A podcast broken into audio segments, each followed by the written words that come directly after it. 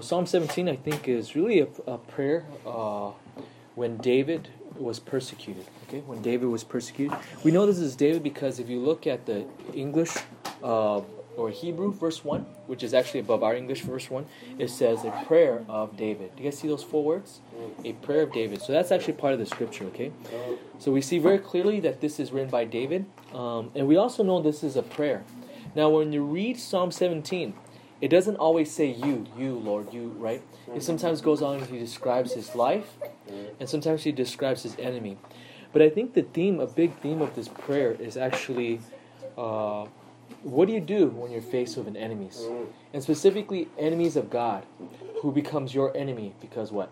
Um, because you decide to follow God, okay? Uh, I want to point this out. This is not just any other enemy in a trivial sense of people that are your competitor or people that don't merely like you because you're sinful. Because this is on the basis that people are against you because you are actually doing what is right and you're following God, okay? Uh, if you see in verses one and the last verse, so how many verses are there total here?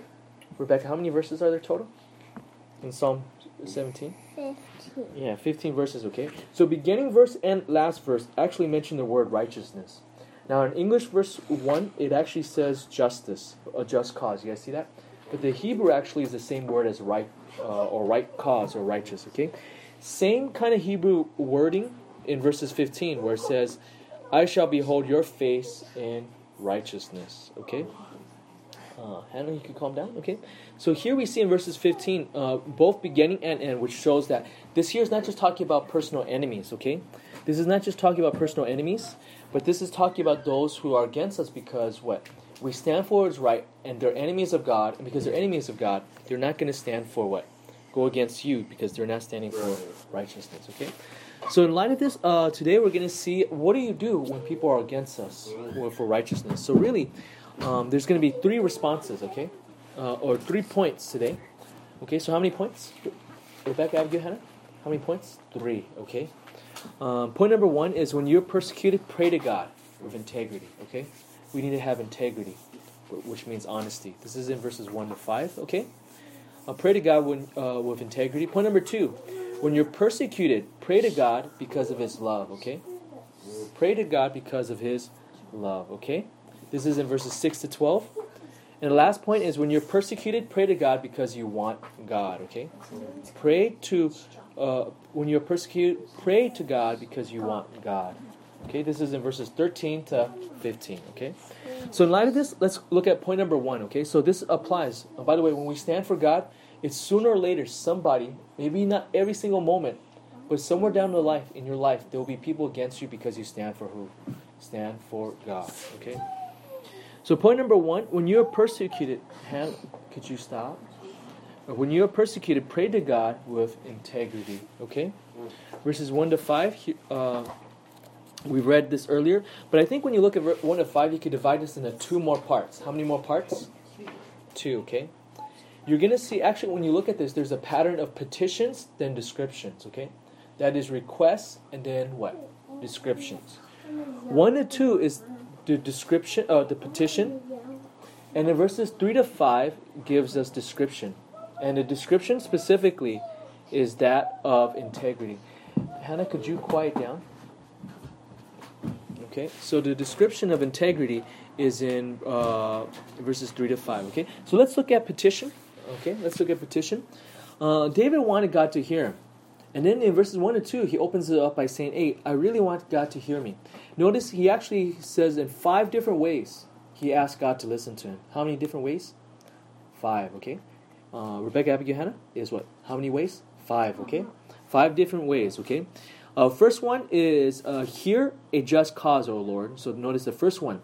The verb he used to say, hey, God, listen to me, is a verb, hear. Second one, he says, give heed to my cry. This is also in verses one, the second uh, phrase, okay? Third one, notice now he used the verb, give ear to my prayer, okay? Give ear to my prayer, to which is not which is not found with deceitful lips. And this is the first time he claims that, that he's walking with integrity, which he's going to describe more in verses three to five, okay? Notice also as well he says what? Let my judgment come forth from your presence, okay? So come forth as a description of what? Of of this, uh, praying to God. That he's asking God to listen to him. And then in verses two, uh, last part is let your eye look with equity. Okay, let your eye look with equity. Okay. Then in verses three to five, he gives description of integrity. Now, what is this integrity? I'm just curious, Abigail. Do you know what integrity is? Okay, integrity means actually with honesty. Okay, honesty means what? You are telling the truth, but you're also walking in a way that is not purposely what? Sinful. Okay, purposely sinful. Okay, so in verses three to five, uh, in verses three to five, these are descriptions. Okay, actually in verses three, he describes testing. That God's going to test you, okay? Now, at this point, I know Rebecca, Abigail, you guys haven't had tests yet. You guys will be pretty. I have, have? Oh, okay. But they're easier tests. Yeah, well, okay. You did a test for us one time. Yeah, but as we do more homeschooling, there'll be even more, okay? So tests, okay? But there'll be, uh, in verses three, there's described uh, testing in three different ways, okay? The first one is you have tried my heart, okay? Say tried. Girls, say tried, okay? Now, the word tried actually is the idea. Uh, back then, um, now, when people look for gold, where do they get gold from? The sea, ocean. Not the sea. You guys remember? From where? The, the river sometimes, but also as well deep in what? Underneath the mountains. Mountain. Into. Remember Geronimo Stilton? You guys read that part? They went into what? A mine or a cave, right? To get precious mineral, okay? Mm. Now, but some... Can you just go in any cave? Uh, not any, where you, you find it on the ground. Certain places on the ground would have it, okay? Well, I thought the crabs, it was made from their spit, so it was in the ocean. Yeah, okay. So let's go back on, okay? So, uh, so with, in light of this, you also want to make sure that the material you get, the rocks, at first it could look like many different things. So the word tried here, when it says you have tried my heart, actually uses the idea of like precious metal. They want to get rid of all the bad stuff, and they only want the, what, silver. Or they only want the gold. Or they only want, what, the metal part, okay? So they'll put it in a very hot fire, okay? To separate what? The junk or the things they don't need from the precious metal, okay? So notice here it says, you've tried my heart. What's the object of testing here? Is our heart. And our heart is what?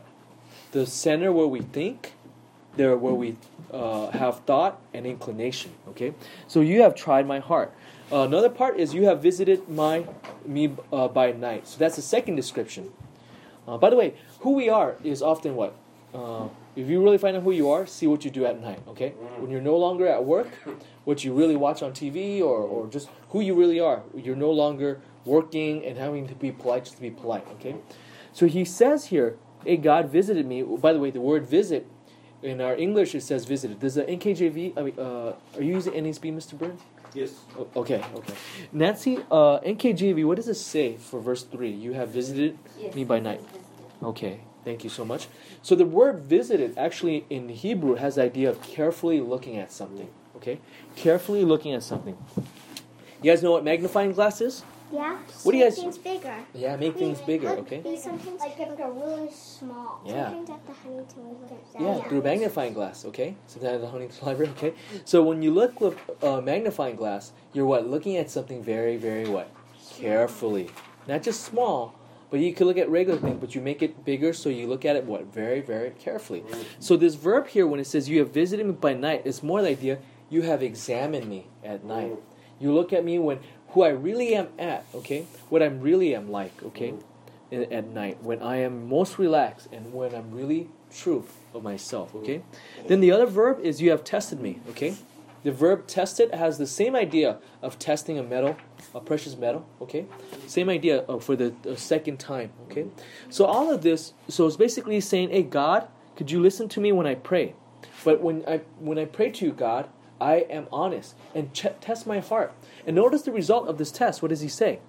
Verses three, last part says, and you find nothing. That is nothing bad in my heart.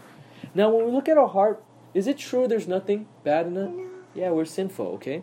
But David says this. Why does he say this? Is because in verses three, he also says, hey, the reason why God looked at me and you saw nothing bad with integrity, I have integrity, is because he says, I have purpose that my mouth will not transgress, okay?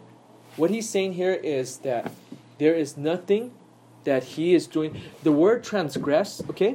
There's different word for sin. Transgress has the idea you're purposely doing something bad just to be rebellious against God, okay? Maybe I could give an analogy. Um, do we sin every day? Yes. Yes. Yes, okay. Sometimes do we sin, uh, we didn't realize it, like we weren't paying attention? Yes. Yeah. Okay, transgression is this. Is the example is this. Let's just say mommy says, hey, don't do this. And then you know mommy says don't do this. But you say, I'm gonna, I'm really upset with mom, and I'm going to go ahead and do it just to make mom angry. Okay? Being, is that different than sinning in other ways? By the way, transgression, is that a big sin or small sin? Big sin. Because why? You're not just only doing the wrong thing. You're doing it purposely to say, I'm going to be rebellious towards who? God. Or mom or dad, whoever. You're purposely wanting that other person to get what? Angry and upset that you are not obeying. So do you see this? He's not saying I don't have no sin. He's saying I'm not doing it purposely to rebel against who? God. To purposely say, I'm going to do this, God, so that, God, you don't like this. Does that make sense? So this is what he's saying here. This is, he's not saying it without sin. And notice compare and contrast in verses four to five. As for the deeds of men, by the, I'm reading verses uh, four now. Correction, verses four to five. Oh, I need to correct my outline. Okay, verses four to five, he has a contrast. He's going to compare himself with people that don't follow God. He says, it's the deeds of men, by the lips, words of the lips, I have kept from the paths of the violent. Okay, my steps have held fast to your paths. My feet has not slipped. Okay, he's saying he's not going doing the same thing what wicked people do. Okay, and now we might say, wait, how could David say this? Because how could he say he could be such good? Is he tooting his own tor- horn, right? You guys know what I mean by that? Bragging about how good he is. Is that what he's saying? Remember, like remember, the key word is looking at the word transgress. He's not saying he's without no sin, because later does he write Psalm thirty-one? Who wrote Psalm thirty-one? Uh, I'll be quite down. David, okay? Do you remember that's a prayer confessing what? Uh, sin, right? Psalm fifty-two uh, is a pr- prayer confession of what? Sin. Okay, actually, let's turn real quick to Psalm thirty-one. Just to look at this, Psalm thirty-one, um, uh, uh, with, oh, actually, I'm sorry, Psalm fifty-two, right? Uh, Psalm thirty-two, right? This is this is a Psalm of David, very clear, and then he's talking about a whose sin is forgiven. Okay, he's not perfect, but he's saying at that point in his life he wasn't purposely going out to rebel against God. So I think what he's trying to say. Rebecca, uh, Abigail, quite down. Uh, verses one to five. What he's trying to say is what he's per- he's not trying to sin, and he has a purpose of what being consistent, mm. consistently loyal to who? God. Okay, consistently loyal to God. So his application. Um, how do you know when you pray? By the way, when people are enemies of God and they go against you, could you go to God and say, God, deal with them no.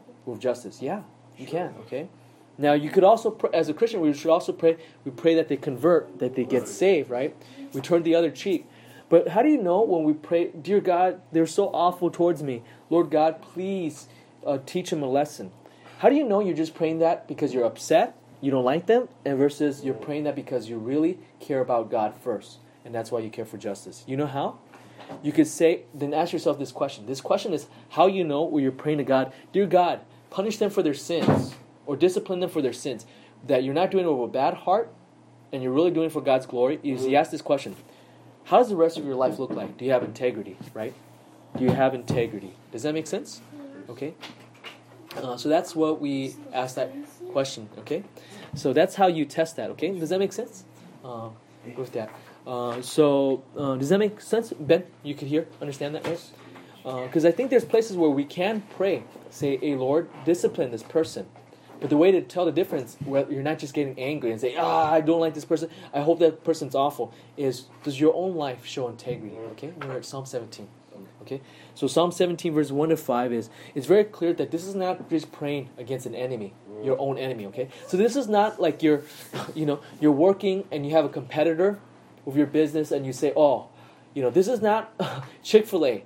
And Popeyes, okay? You guys know right now there's competition. And Chick-fil-A says, oh, may you be, you know, dashed to pieces just because you're a competitor. No, this is what? Someone who's going against righteousness. And how do you know? You generally is also, hey, in your own life, do you pursue integrity, right? Okay? So that's, uh, so an, as an application question from verse one to five, do you have a trajectory of being faithful to God's law? We're not perfect, but do you generally uh, pray for that, okay? Um, I know Jen just came in. In general, well, this Psalm seventeen is praying about persecution when someone goes against us, okay? Um, goes against us and they're enemies of us because they're what? They become an enemy of God, okay? So point number one, if point number one is when you pray, when you're persecuted, pray to God of integrity. Point number two is this: when you pers- were persecuted, pray to God because of His love. Okay. Okay. Uh, Wi-Fi. Wi-Fi. Uh, yeah, you can look over. Uh, I actually don't have an outline for tonight. I didn't oh, say that. Yeah. Oh, okay, because I didn't uh, fully format it. Uh, I didn't format it well oh, okay. for, for tonight. I just have rough notes. Uh, which one? Or can you print? Yeah, yeah. Um, sorry. Yeah. Yeah. Uh, phone. Yeah. Oh, okay. Oh. Um.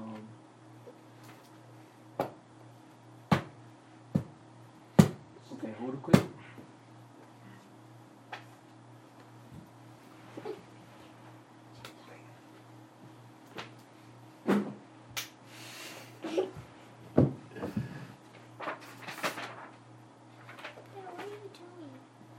I'm entering Wi-Fi. What is Wi-Fi? Uh, internet. Why? I hope this works. Okay. Okay, let me know if it works. Oh, okay. Yeah. So I have to edit this to cut this part out. It's down. That's okay. It's down. It's down, baby. Okay. So in looking at uh, so our second part is when you are persecuted, pray to God because of His love for you. Okay. Uh, I think we must never forget. Sometimes when we have enemies of God, sometimes when we have people who are enemies, it could cause us to have sleepless nights. Yes. Sure. Um, but sometimes we could think, oh, maybe God is cursing me. Uh, maybe there's something, you know, like God doesn't love me anymore, right? Uh, I think, yes, He might use it for disciplining us, like in the sense we're doing things wrong. Or sometimes He's doing it in the sense He wants us to grow.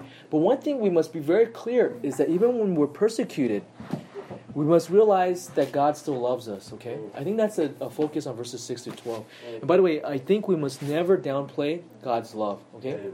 We talk about holiness a lot as our church, but does that mean God doesn't love us? No, in fact, actually, if we understand the holiness of God, how we deserve God's wrath, only then do you see how deep the depths of God's love for us, that Christ would die for our sins, and He'll still work in us and sanctify us, and say, even when you have enemies, even have, God says, I have not left you alone. But when we pray, I think we should be motivated by the fact that God loves us, okay? So verses six to twelve, just like the other rest of the other section, um, these, this section could be broken down into two further parts, petitions and description, okay? Description in, in this passage, uh, a petition is in verses six to eight, okay? six to eight, verses what again? six to eight, thank you. And then description of, now is the description of his enemies, okay? By the way, notice that even though he's praying in a very desperate situation, and don't forget who wrote this, this is David. He had real enemies that genuinely wanted to, what? Murder him, okay? Yes. We must never forget that. This is not just, you know, it's not just something small. He's describing them. Yet, I think we should be comforted with as serious of an enemy as, we, as David has. When we have our own enemies, when we're persecuted, we can still pray to God, okay? And the description of enemies is described in verse nine and twelve. And I love how he spends eight verses talking about praying and even his own integrity before he finally describes his uh, the enemies he faced. And when you look at verses nine and twelve, it's pretty serious stuff. But what does it show? That when we have difficulty, we should focus on God so much first that, yes, the situation is very desperate, but yet put God first, and go, and your own personal walk with God comes first as a priority, than even with the own risk and dangers that you face, okay? So I'm going to switch this around now. I'm going to look first at the description of his enemies, because I just want this to be very vivid, to see the description of his enemy. Then we go and say, hey, even in light of this, we can go to pray. What's the basis we could pray to God? Is because of God's love, okay? Verses nine to twelve, let me read this again. For the wicked one who despoil me, my deadly enemies who surround me, they have closed their unfeeling heart. With their mouth they speak proudly. They have n- now surrounded us in our steps. They set their eyes, they cast us down to the ground. He is like a lion that is eager to tear, and as a young lion lurking in hiding places. This is pretty serious stuff. What are some description that stands out to you in verses nine and twelve? Verse nine and twelve. Any description stands out to you? That is like... Okay. He uh, describes his enemies as though they're wild animals. Yeah, okay, yeah. Very good, okay. It's pretty bad description. I mean, it's actually a plural of enemy because he says there, but if you look at verse twelve, he well, predators, gets... Predators. Yeah, like predators. He yeah. even says he. a singular. Mm-hmm. So I think he probably has some arch enemy of some sort, of many one, maybe the leader of that. Mm-hmm. Think about that's pretty frightening stuff, yes, right? right? When we have like a group of people against us and we know there's an instigator, leader, man, that's pretty hard. Mm-hmm. And he describes them as a lion that's ready to tear, verses twelve, right? Uh, I saw a meme, uh, I mean, I, I know it's not a lion, but it's a tiger. I saw on Facebook someone uh, posted a thing about how tigers, if you look at their ears, they actually have white spots. Mm. And scientists believe that's actually a way to make uh, possible enemies of tigers think that the tiger has, what, eyes in the back. And the memes was just making a point, like, what kind of scared predator could be more scarier than a tiger that would want to jump on a tiger, okay? Um, but here we see, right, like a tiger or like a lion eager to tear, right, Re- ready to tear things apart, okay? Uh, I actually think of all those, th- visiting the uh, zoo, the last time I visited a zoo, I think the most incredible animal to me is still the tiger, okay, and lion, right? Like, it just looks so majestic, okay? Right. I mean, eagles are cool, everything else, but to see that, it's just like, wow, they're so strong and everything else, okay? It even looks so majestic with its coating, okay? And its lurking hiding place is ready to what? To pounce, okay? But yet David prays. But when David prays to God, notice what's the basis of his prayer. Look with me in verses six to eight. His first basis of why he could pray to God with his enemies is the basis of the belief that God answers, okay? Look at verses six, the first part. I have called upon you, for you will answer me, O God. Okay? So he believed that God answered prayer. So I think when we are going through persecution, I think one thing we must realize right away is what? We need we need to realize that God hears. Okay? We need to uh, pray that God hears. Okay? I don't want to get too autobiographical, but I, I think for myself, um, one of the hardest times for me in ministry, uh, the moment when I actually thought about quitting was there used to be someone that was considering, um, that our church was actually considering being, uh, even talking about very openly, even about being the senior pastor. And it turned out that I felt the more I worked with him, the more I was like, wow, his life was not what we think it is. You know, during evangelism, you know, there's different things. It's just like, man, there's a lot of question marks. Um, But I also felt during that time when there was a lot of these drama, I was praying like, Lord God, am I wrong? Because I think that's important to realize too. Sometimes you need to realize, am I wrong? Because I, I don't want to be wrong. Because I want to put God first. And there was at that moment of time I was thinking, man, it feels like I'm not sure. Um, there's all these questions. I, in the end, I was just saying, we got to go slow. But there's a lot. Of, the question is really big question marks, okay? But then it felt like, man, God didn't give a clear answer, yes or no, uh, definitively. I, f- I thought it was, but everyone else said no, okay? But even that time, I felt like in the moment when you believe, I think we still need to pray, mm. believing that what? God has not abandoned us, but also believe, we must still believe by faith that God answers. He's a God that answers, because as he says, that David says, I have called upon you, for you will what? Answer me, O God. And part of answer is it's in his time. It might not be right now. Now he says yes or no, but we must continue to pray. We must continue seeking. But then we might even ask a further question. Now, I love right now my daughters are asking me a lot of questions, right? Whenever we're driving the cars, the girls ask what? Dada, can you tell us a story, right? And then they, when you hear one story, I was like, wow. And I know in ten years from now, that might be a little different. They might not want. So they might be at the point of saying, Dada, we hear that story already. You told that many times, okay? But when we ask one question, they ask another question. And they ask, why? And then you answer why, they sometimes say, why? Right? And go on, okay? So we might say, okay, why do we pray? Is because we believe God answered. Why does God hear us? Uh, why does God answer? It goes on in verse seven. Because God loves us. Okay?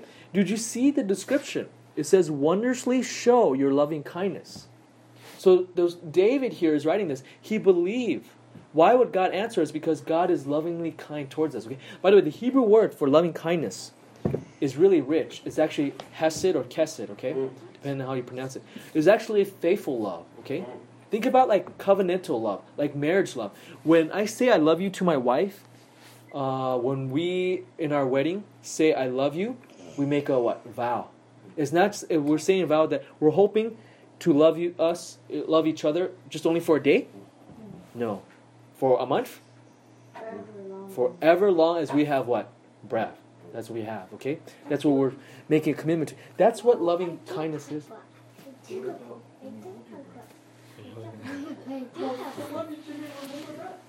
Okay. Okay. So, oh my, okay. Abigail, let's go back on.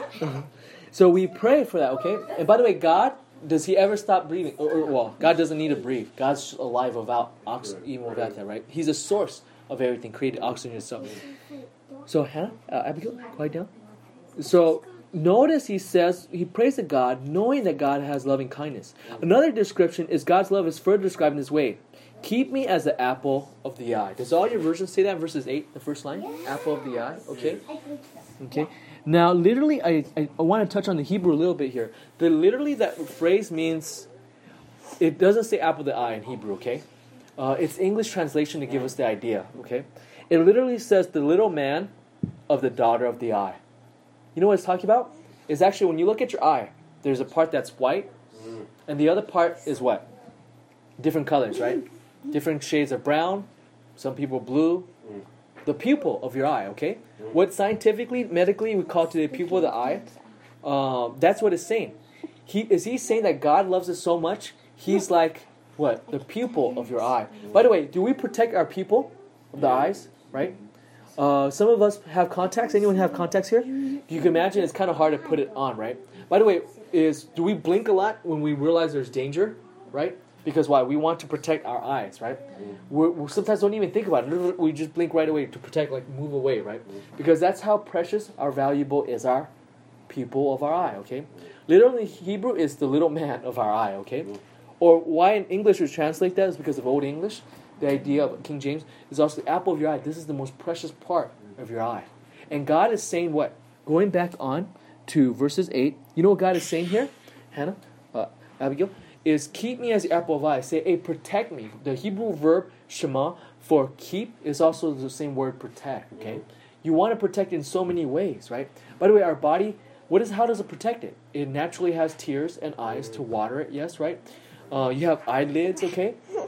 Uh, we do all kinds of things to protect our, our eyes, both instinctively and also consciously. So God is saying, hey, you're that precious part. This is how much I love you, okay? I love you this much. But does God stop in describing his love for us? No. He goes on. Look with me in the second half of verse eight. It says, hide me in the shadow of your, what? Wings, okay? We're, uh, on Sundays, we've been going over what book? The book of Ruth, okay? The book of Ruth. Does the word Ruth mention shadow of your wings or wings? Yes. How many times? Twice. The first one, remember, is um, is is a praying for uh, uh, what do you call it? Um, in Ruth two. Um, uh, Naomi, uh, Boaz says, yeah, to Ruth that you have trusted in God, you have turned to God to be what put His wing over you. Then Ruth three, which actually we haven't started yet. Uh, I've just been doing preparation. Right? Uh, Ruth three is later on what Naomi. Uh, no, Ruth goes to Boaz and say, hey, could you put your wings over me? Okay, what a beautiful imagery, okay? Uh, you see the imagery of love. And by the way, wings over somebody is often God's uh, imagery of a bird, mother hen protecting this chick, baby birds, or also used for analogy for marriage throughout different parts of Scripture. So in light of all this p- beautiful imagery of love, whether the hen or whether of marriage, is God is saying what? I love you so much, okay? Now, which image is, is used here? The birds, I mean the hen with the chicks, or marriage? And I would say the answer is both. Does the New Testament describe God's love for us so much that we are what? The bride of who? Christ, okay? Revelations nineteen, Ephesians five. That's how much God loves us. And listen, my brothers and sisters, the reason why we pray to God is we need to really believe that God loves us, okay? Um, never ever think, oh, because we talk about sin so much, because we talk about God's holiness, that somehow that undermines God's love. Somehow, uh, I think as we're sinful beings, we always have either or, right? Some churches can emphasize so much of God's love and they never talk about holiness or the wrath of God. And some churches can talk about holiness and wrath so much, they never emphasize God's love. But I think the answer is what? Both, right? God loves us. That's why we could pray to Him. And that's why we believe He will answer. Let's go to the third point. Uh, so the second point we reviewed earlier is when you are persecuted, pray to God because He loves you. Now the third point is found in verses thirteen to fifteen, is when you're persecuted, pray to God because in the end, you want God. Let me say this again. When you're persecuted, pray to God because you want God. Again, just like the other uh, section, there's uh, two parts here, petition and description. Petition is found in verse thirteen. Petition is found in verse thirteen. So petition is found in what verse? thirteen, okay? Then description is given. Specifically, this description is that comparison between the persecutors and David himself. This is found in verses fourteen and fifteen. Found in what passage? fourteen and fifteen, okay? Thank you very much. So let's look first at the petition. Verses thirteen says, "Arise, O Lord, confront him." Remember, he's talking about his arch nemesis as a singular, okay? "Confront him, bring him low. Deliver my souls from the wicked with your sword." By the way, the word wicked is also singular in the Hebrew, okay? It's talking about one individual. And he's saying, hey, I have a real enemy, and he's actually saying, God, bring even your sword, okay? Because this person is giving David a real hard time. That's his petition. That's what he requested. But then he describes the contrast between him and his persecutor. And persecutors, actually. Because later on in, verse, in verses fourteen and fifteen, he describes in the plural. Do you see that? Men, in verse fourteen. Not man. Plural, okay? Verses fifteen, uh, it sa- uh, verses fourteen also says they, right? But what does he compare them with is actually, he's describing... Actually, what he's going to describe is what they're satisfied with. Mm. Listen, listen real quick, okay? One of the ways you could tell whether or not you truly love God is look at your feelings, because your feelings don't lie. Mm. What you what you find satisfaction in, okay? Uh, what you find satisfaction in will reveal what you truly love, okay? And he's going to say, let's look at our enemies. Let's look at the enemies of God, our being the en- uh, God's enemies and David's enemies, and look look at what they're satisfied with. And then he's going to say, okay, look at that and then compare and contrast with what is he satisfied with ultimately. So we're going to look at ultimate satisfaction. If you look at verses fourteen, it says they are satisfied with what? Children, and leaving their abundance to their babes. Now remember Jesus' teaching that even, uh, remember he says that we must do good things even to our enemies? Right. Because why? Even the enemies, even the wicked people know how to treat their what? Own kids well, right? Uh, so here we see that, okay? Even people that are wicked, sometimes by God's common grace, they even treat their own kids well, right? As it says here, they're satisfied with their children. They love their children. After doing all their evil, they kind of go back and they, they prize their kids. They love their kids, okay? Then they also are what? They also want to leave an inheritance, right? Do they want to leave small inheritance or big inheritance to their kids? Big, okay? It, question to you guys, is this a bad thing? To want good for your kids. No. So no. So he's not saying here they're wrong for this, but he's now saying, okay, what do you find your ultimate satisfaction in? By the way, as Christians, other passages also says, like Psalm seventy-one, we should love our kids, right? Right. We should value them and that kind of thing. Okay, they're precious. But here, look at verses fifteen. What does he find his ultimate satisfaction in? Verse fifteen, I'm going to read this out loud. "As for me, I shall behold your face in righteousness. I will be satisfied with your likeness um, when I awake." Okay? So here we see a very fascinating phrase. That's what he says here. He says very clearly in verses fifteen, he's satisfied with whose likeness? That of God. Okay? That of God. Okay, thank you so much. Um, here we see uh, with this, okay, that he says that, okay? But then if you notice, you might say, wait, he wants to behold God's face? Could you? Could we physically, like in an actual metaphysical sense, see God's face and live? No, okay? I think where he's getting this from is actually the closest thing is with Exodus, okay? Turn with me to Exodus, uh, actually Numbers uh, twelve eight, okay? Numbers twelve eight. So put your pinky or thumb in Psalm seventeen and turn with me to Numbers chapter twelve. Numbers chapter twelve. So Genesis, Exodus, Numbers, okay? Numbers chapter twelve, or actually Leviticus. Numbers, okay? Genesis, Exodus, Leviticus, Numbers. Chapter twelve, verse eight. Rebecca, you want to read that? Oh, this is on page one twenty-nine, Hannah. Uh, okay. Okay, Numbers twelve, verse eight. Oh, Rebecca, you want to read that loud? Big girl voice? Mm-hmm. "Even plainly and not in dark things, and he sees the form of the Lord. Why then were you not afraid to speak against my servant Moses? So here, in the context, God is speaking. And in this speaking here, or, or correction, um, um, uh, Miriam and Aaron, they're kind of jealous, okay, of uh, saying like, hey, how come you, you think you're special? We hear from God too. And then God basically had to say, you know what? It's true, I spoke to all you guys, but Moses, yeah. he's in a different class. Right. He's really close to me.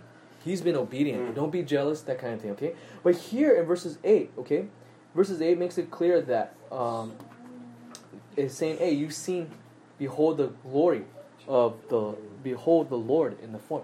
The same word for form also appears in, turn with me, is Psalm seventeen. Um, when you see the ending in verse fifteen, do you see the part? I will be satisfied with your likeness uh, uh, when I awake. I think what he's trying to say here is this. David wants to be close with God, just like who? At that point, the closest person to God he could think of is Moses. And he wants to be not just a little bit close to God, maybe a little bit better than others, but he wants to be so close to God, he wants the same experience that what? Moses has, okay? And he's saying here, so I think here is not necessarily seeing face to face, but his idea, and, and I think here when it says, when I awake, he's not saying, oh, when I awake. I think oftentimes when it's used as a euphemism, when people die, what do people usually say? Rest in what? Peace, okay? To say like sleep as a euphemism for death. So I think when he says here, when I awake, he's saying, I love you, God, so much. My lo- biggest longing in life is that when I die, I'll be awake. Mm. And by the way, consistent with that is he uses the language of arise, right? Mm. That when I arise, when I am resurrected, I want to see who? I want to see God, and I want to experience God in a deeper way. That's my deepest lo- heart longing, okay? That's my heart's deepest longing, okay? You know, and talking about this, I always think about um, way back in two thousand four when I first came back from Iraq. I remember seeing a T V show. You guys seen that T V show called Home and what was it um Home Improvement? Home Improvement. I think it was something like make your home really nice. Yeah, I think for seven days, like they sent it was like A B C T V show. It was uh one of those thing where they have different families apply and then they fix up the homes really nice. But then while they're doing that, they send the family to Disney World, and that's obviously oh. it's commercial for for um what do you call that uh for Disney too, right? Because it's A B C uh, owned by Disney. So then this, I remember this only time that I saw this T V show was actually they did it for California National Guard guardsman whose dad had a, his own business, had a really nice house, but then because he's uh, activated, does that mean he makes the same income like when he's active as business? So no, his business ended, uh, and yet he has to fix up all these home, his home thing that he just was in the middle of building up. So then he went to deploy, and I love how the T V show, they built everything. They asked the kids what they wanted, okay? Now, the boys were big fans of the Dodgers, okay? So they went, and this is like in somewhere in Southern California, they went to the Dodgers, and they said, hey, would you guys be willing to have some of your lead players come and give autographs? And they said, yeah, sure, okay? And then they built the backyard. You know what they did with the backyard? They set built it. Like a baseball area. They set it up exactly to the scale. Now it's a little smaller, okay? Then they found out the little girl always wanted to, candy. you know, uh, likes candy, okay? Oh, you guys know the story, okay? So then they actually built in the house. I could not believe they did it, where you could actually have dispensed candies, okay? And then the wife wants a certain kitchen, okay? So they talked about that and everything else. And the day finally came. They were done building. They had a big bus, covered it. They moved the bus. And then they saw it, right? And the family, and everyone, you know, everyone's cheering and everything else. Huh. The mom goes in, and the mom's really happy with the kitchen. It's like, oh, wow, there's even a nice set of knife. Mm. What I always wanted, okay? Uh, then they went, uh, actually, by the way, this whole time that's going on, they did not know that the husband, the dad, was actually back. The army actually let them him come back home early. So, you know, they the whole time they're even faking it where he's, like, in the background. It made it look like desert, and he's, like, talking, video Skyping, whatever else. And then, so they went all this, you know, then at what, during the, then they went to see the daughter's room, and the daughter was what, all happy, she's like, oh, I have candy, and the mom's like, oh man, we really need to have some rules, you cannot be eating so much candy and have cavities, right? Then the boys got so excited because they went over there, and they saw what, their favorite players, right? They gave them a bat of souvenirs, and they're like, what's that famous coach from um, the Dodgers? You know, the one guy, he's like um, the icon. You guys know what I'm talking about? Yeah, exactly. I don't know his name. Yeah, he... Yeah, maybe. I don't remember. But he's there too, right? But then they, at that moment, they saw there was an extra guy. Oh, was it? Okay, thank you. Yeah. So he was there too, right? And they had bat, and they were like, wow, this is so crazy. This, you know, their big backyard, they're like amazing. Then they saw this guy with a Dodgers baseball cap, right, looking down, coming in. And then they lift up, and guess who they saw? It was their dad, okay? At that moment, they dropped their bat. The boys dropped their bat, right? The wife ran over. Like, even the host of the show, they were, like, moving away, right? Because the camera at the moment, because they're not the important person at the moment, right? And everyone was teared up because why? At that moment, was not, it was no longer about, it was, by the way, those guys were frustrated. Building seven days, like, they argue with each, you know, the people building. They're like, oh, I want to do things way. Oh, I want to do that way. At that moment, it doesn't matter, right? How they're frustrated with each other, they did not matter because why? At that moment, the father is with the family, okay? The father's with the family. Can I say this? That's the same thing like with us. God gives many blessings, okay? We might be frustrating. Serving God with people, it is frustrating. We might be like those people, like, ah, oh, I want to build his church this way, and I can't, ah, oh, you guys, are, all that. But in the end, when the final moment comes, when we see him face to face, none of that matters, except for the joy, the sheer pleasure and satisfaction of seeing the Father when he says, well done, my good and faithful servant. All the persecution, all those tears will be wiped away. And this is where we see point number three. When you're persecuted, pray to God. Because why? With all your hardship, with all the difficult people, with all the difficult situation, with enemies of God, and with people going against us, because you pray ultimately to see and to love God for who he is. And we need to be reminded of that, are we not? In our struggles of our day-to-day life with our week. That we want to love God, to be like David, say, I want to experience God in a deeper level, like what? Moses. And like us also as well, Jesus promised, Scripture, the close relation with the Father, just like the Son has with the Father. What a great privilege that we have. Well, let's close in a word of prayer, okay?